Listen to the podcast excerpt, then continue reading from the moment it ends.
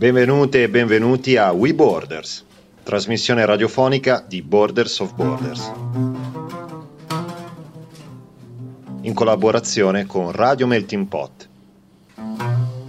Borders of Borders è una comunità di attivisti, legali, fotografi e antropologi che dal 2015 cerca di porre e di porsi delle domande sui confini e il loro immaginario. Confini fisici, sociali, economici, culturali, cercando di evidenziarne le complessità. Chi vi parla è Raffaello Rossini.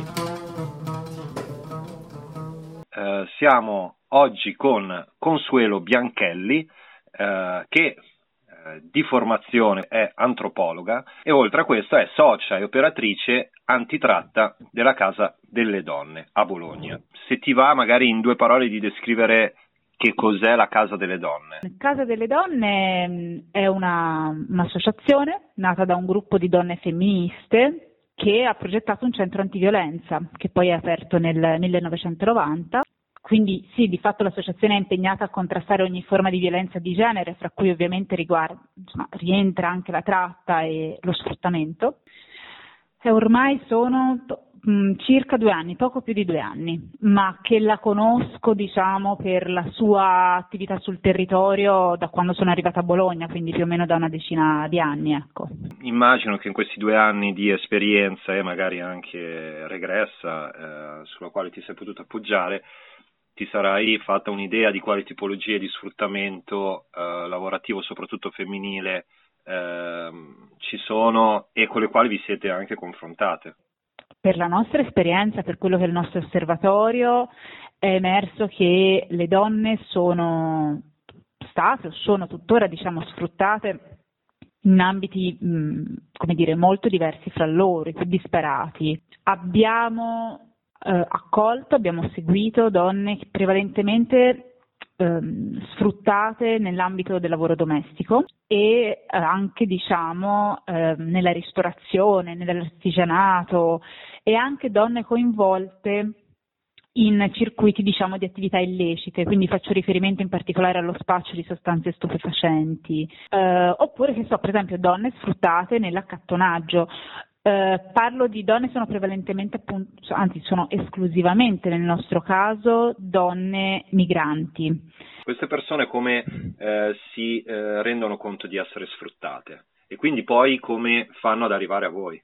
Ti risponderei capovolgendo la domanda, ovvero Vai. come arrivano a noi e certo. poi dopo come, ehm, come si arriva diciamo a una consapevolezza in un certo modo no? della propria eh, situazio- del, dello stare in una situazione di sfruttamento. Dal um, nostro osservatorio quello che abbiamo notato negli ultimi dieci anni indicativamente è che eh, la maggior parte delle donne che sono approdate al progetto Oltre la strada, che è appunto il progetto eh, all'interno di Casa delle Donne che si occupa di contrasto alla tratta e allo sfruttamento nelle sue varie forme, sono arrivate al nostro progetto rivolgendosi prima al centro antiviolenza di Casa delle Donne. Non c'era la consapevolezza rispetto a una condizione di sfruttamento lavorativo e la condizione di sfruttamento lavorativo è messa in un secondo momento, quindi attraverso una serie di colloqui. Le operatrici rilevavano per esempio che l'uomo maltrattante era lo stesso che esercitava condotte di assoggettamento, di sfruttamento lavorativo ai danni della donna.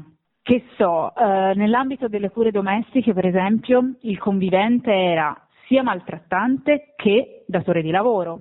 So, il compagno maltrattante obbligava la donna, quindi la compagna, a svolgere prestazioni lavorative presso, che so, esercizi commerciali che gestiva, che potevano essere un bar, un ristorante, e lì si configuravano però una serie appunto di elementi, di condotte che eh, di fatto concretizzavano una situazione di sfruttamento lavorativo. Eh, la consapevolezza diciamo che è qualcosa che poi si almeno nella nostra esperienza, diciamo, si costruisce eh, progressivamente, gradualmente, anche perché i canoni che abbiamo di riferimento, quindi le rappresentazioni di che cos'è sfruttamento, che cos'è lavoro, che cos'è lecito e che cosa non lo è, eh, sono elementi che sono sicuramente mm, come dire, influenzati dalle esperienze pregresse nel paese di origine, dipendono anche dal contesto no? che si è vissuto, quindi sono influenzati sia da fattori diciamo, strutturali, e da fattori ovviamente anche culturali. Probabilmente in determinati contesti eh, dove appunto non, non, si, non, ci si sente più padroni del proprio corpo è difficile capire poi se eh, siamo in una, in una, situazione lavorativa o familiare. Ecco, se, se, vuoi concentrarti sulle differenze che ci sono eh, tra lo sfruttamento lavorativo maschile e quello femminile, eh, secondo sì, questo può essere interessante. Dunque, allora, nel caso dello sfruttamento femminile, diciamo che le, di, le, dinamiche di disparità e di potere sono doppie, nel senso che al rapporto di profonda simmetria che, che è insito nella relazione fra lavoratore, lavoratrice, sfruttata e sfruttatore, si somma, si interseca una violenza di genere attraverso minacce, ricatti, violenza che viene esercitata su, sul corpo anche, no?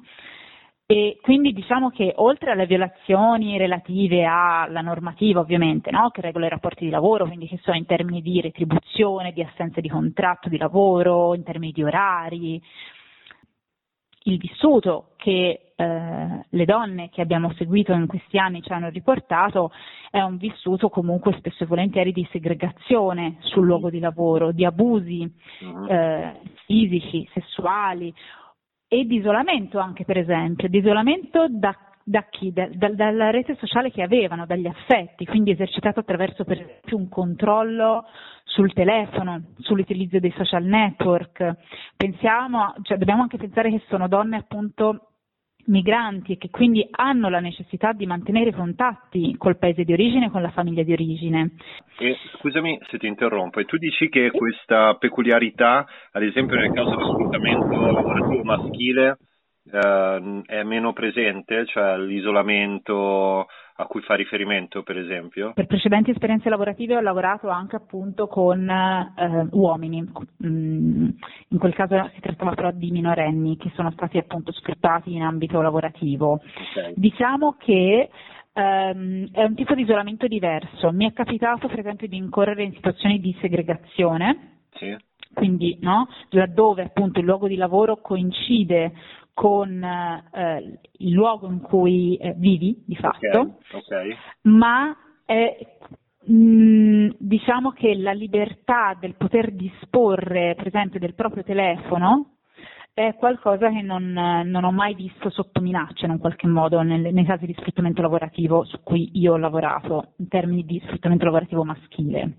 Quindi c'è proprio eh, una, un'invasione, ripetiamo, insomma, l'ho detto io, l'hai detto tu, lo ripetiamo la terza volta, proprio un'invasione sul corpo della donna. Il tema dell'isolamento e del controllo, per esempio, dell'utilizzo del telefono, dei social network, è un tema che proprio si va a intersecare rispetto mm. alle dinamiche di violenza domestica. Mm, dopo tutto questo percorso, nasce Casa delle Donne negli anni 90, eh, chiaramente su determinati bisettrici di lotta, nasce anche questo osservatorio rispetto allo sfruttamento lavorativo, soprattutto su donne migranti, e poi nel pratico o insomma anche attraverso altri linguaggi, altri metodi, che cosa fa eh, Casa delle Donne eh, contro la violenza? La Casa delle Donne per non subire violenza lavora dal 1995 con donne vittime di tratta.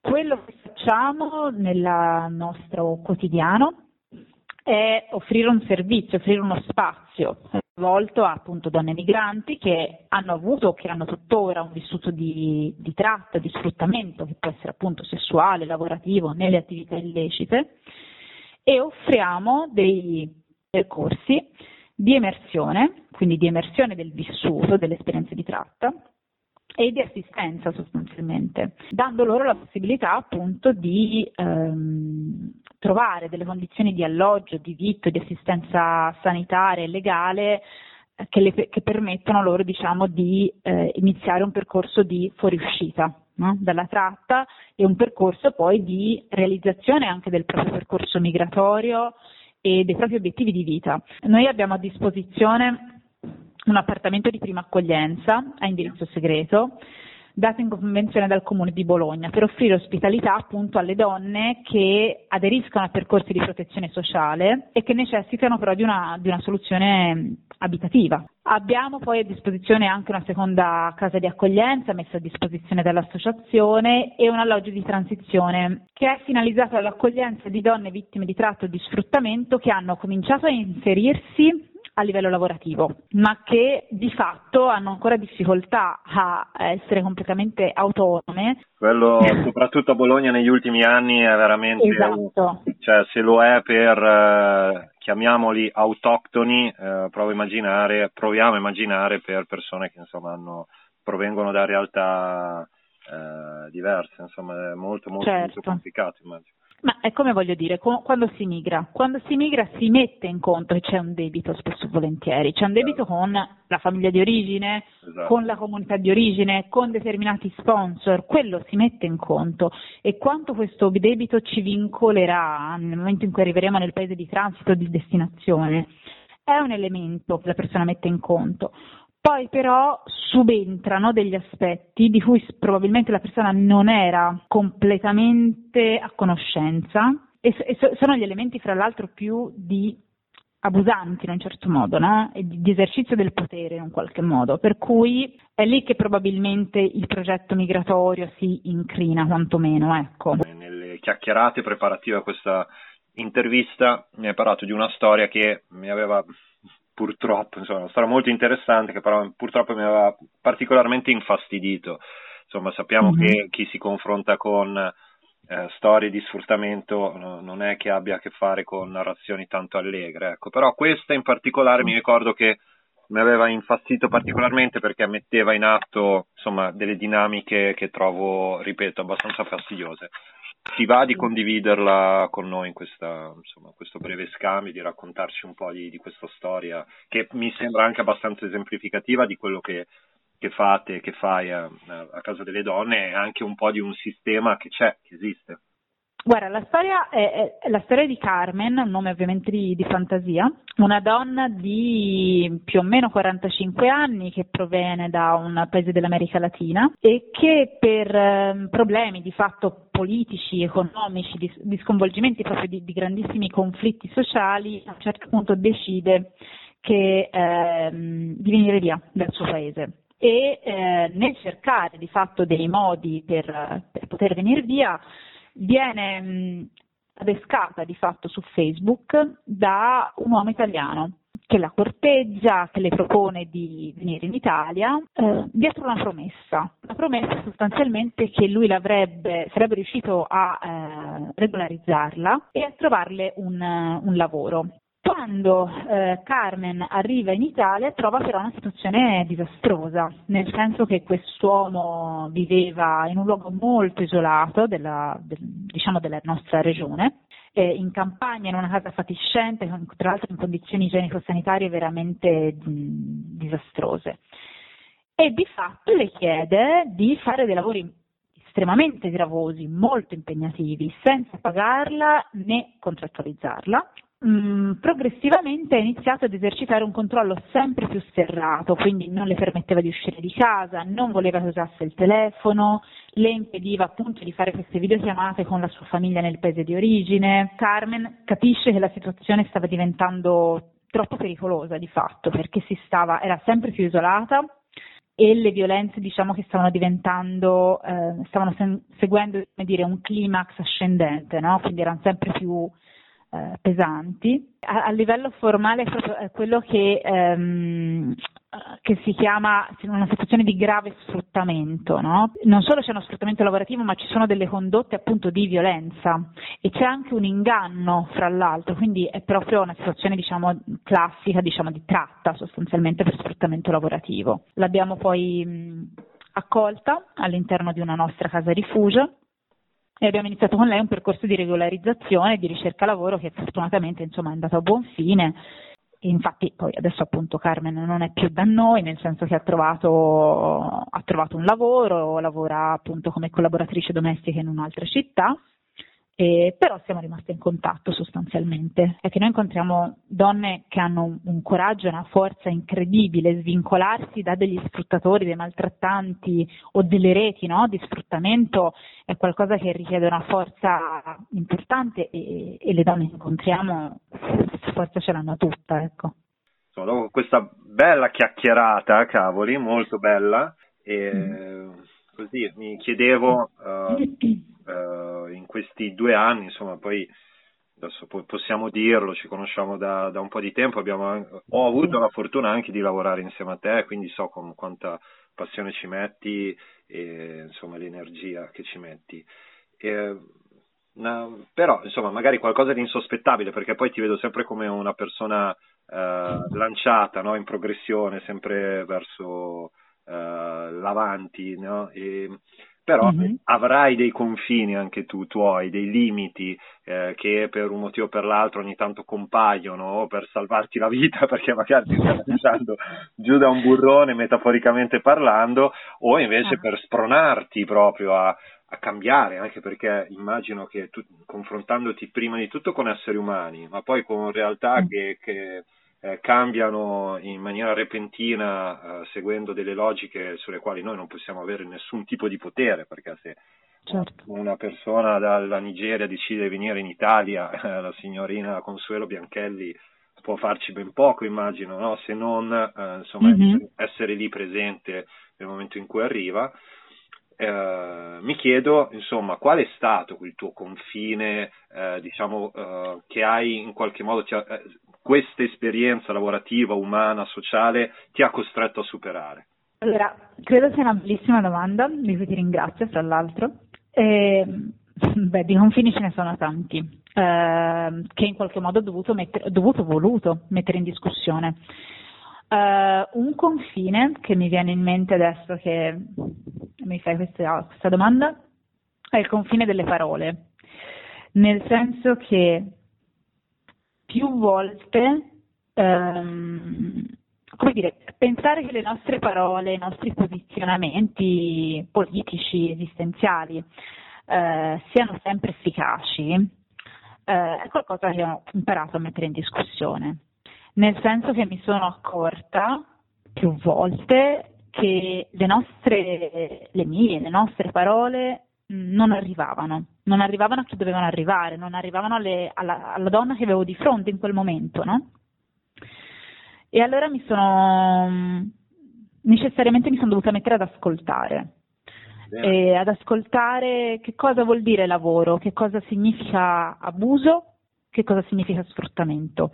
E si tratta proprio, secondo me, di, di alfabeti, di alfabeti che cercano di incontrarsi e di riempire Ehm, di significato in un qualche modo, no? eh, dei concetti che, che, a volte diamo un po' per scontato. Ed è un lavoro da fare insieme, lavoro, come dire, non c'è una definizione giusta in qualche modo, no? eh, è un lavoro da fare insieme perché di fatto ci vede a fianco nel definire e nel mettere in discussione costantemente eh, i confini, appunto, no? di che cosa è accettabile e che cosa non lo è, eh, sia in termini ovviamente di contesto sociale, ma anche proprio in termini personali, perché poi, insomma, lo sai anche te, appunto, come dicevi, abbiamo lavorato insieme e, mh, mm, come dire, sono confini che vanno rinegoziati e, e, sono lotte in un qualche modo che si intersecano sostanzialmente, ecco. Bene, bello, molto bello. E ti senti quindi di averlo superato questo confine o sei lì in dogana che stai stanno controllando la merce. No, eh, i confini si superano secondo me ehm, in parte e poi cerchiamo di allargare i bordi sostanzialmente, nel senso che è un, è un work in progress, almeno per come la vedo io, per come la vivo io, ecco, sostanzialmente. I really wanna know. I need to check your soul. È l'ultima proprio in chiusura, domanda sciocchissima, ma così mm-hmm. per, per, giocare un po'. Eh, se, se avessi un superpotere, quale superpotere sarebbe? Oddio. Via, è caduta la linea, ha spento tutto. Blackout. Blackout. Se avessi un superpotere, aspetta, fammici ragionare, no? Ragiona un attimo, ragiona un attimo. Un superpotere, quindi che ne so, dalla super forza, l'invisibilità, la super velocità, eh, poterti, mm-hmm. che ne so, eh, volare, eh, mm-hmm. trasformarti in mutaforma in qualche altra cosa, persona, oggetto. Se potessi avere un superpotere, la mia parte, diciamo, antropologica, diciamo, sarebbe estremamente soddisfatta se potessi essere un po' un mutante, cioè se potessi in un qualche modo eh, cambiare forma e, ed entrare, diciamo, no, nella, nell'esperienza eh, delle, delle persone, delle altre persone per capirle meglio proteggendomi ovviamente e avendo la possibilità appunto di, di essere poi reversibile, di tornare me, ecco. Separatist segregation, spiritual wickedness spreading through the nation. Bene, e anche questo episodio è terminato. Se volete rimanere aggiornati sulle prossime uscite, collegatevi ai canali social di Melting Pot e Borders of Borders. Intanto, grazie a tutti e a tutti per l'attenzione. Ciao! One global vibration throughout this nation with no objection. No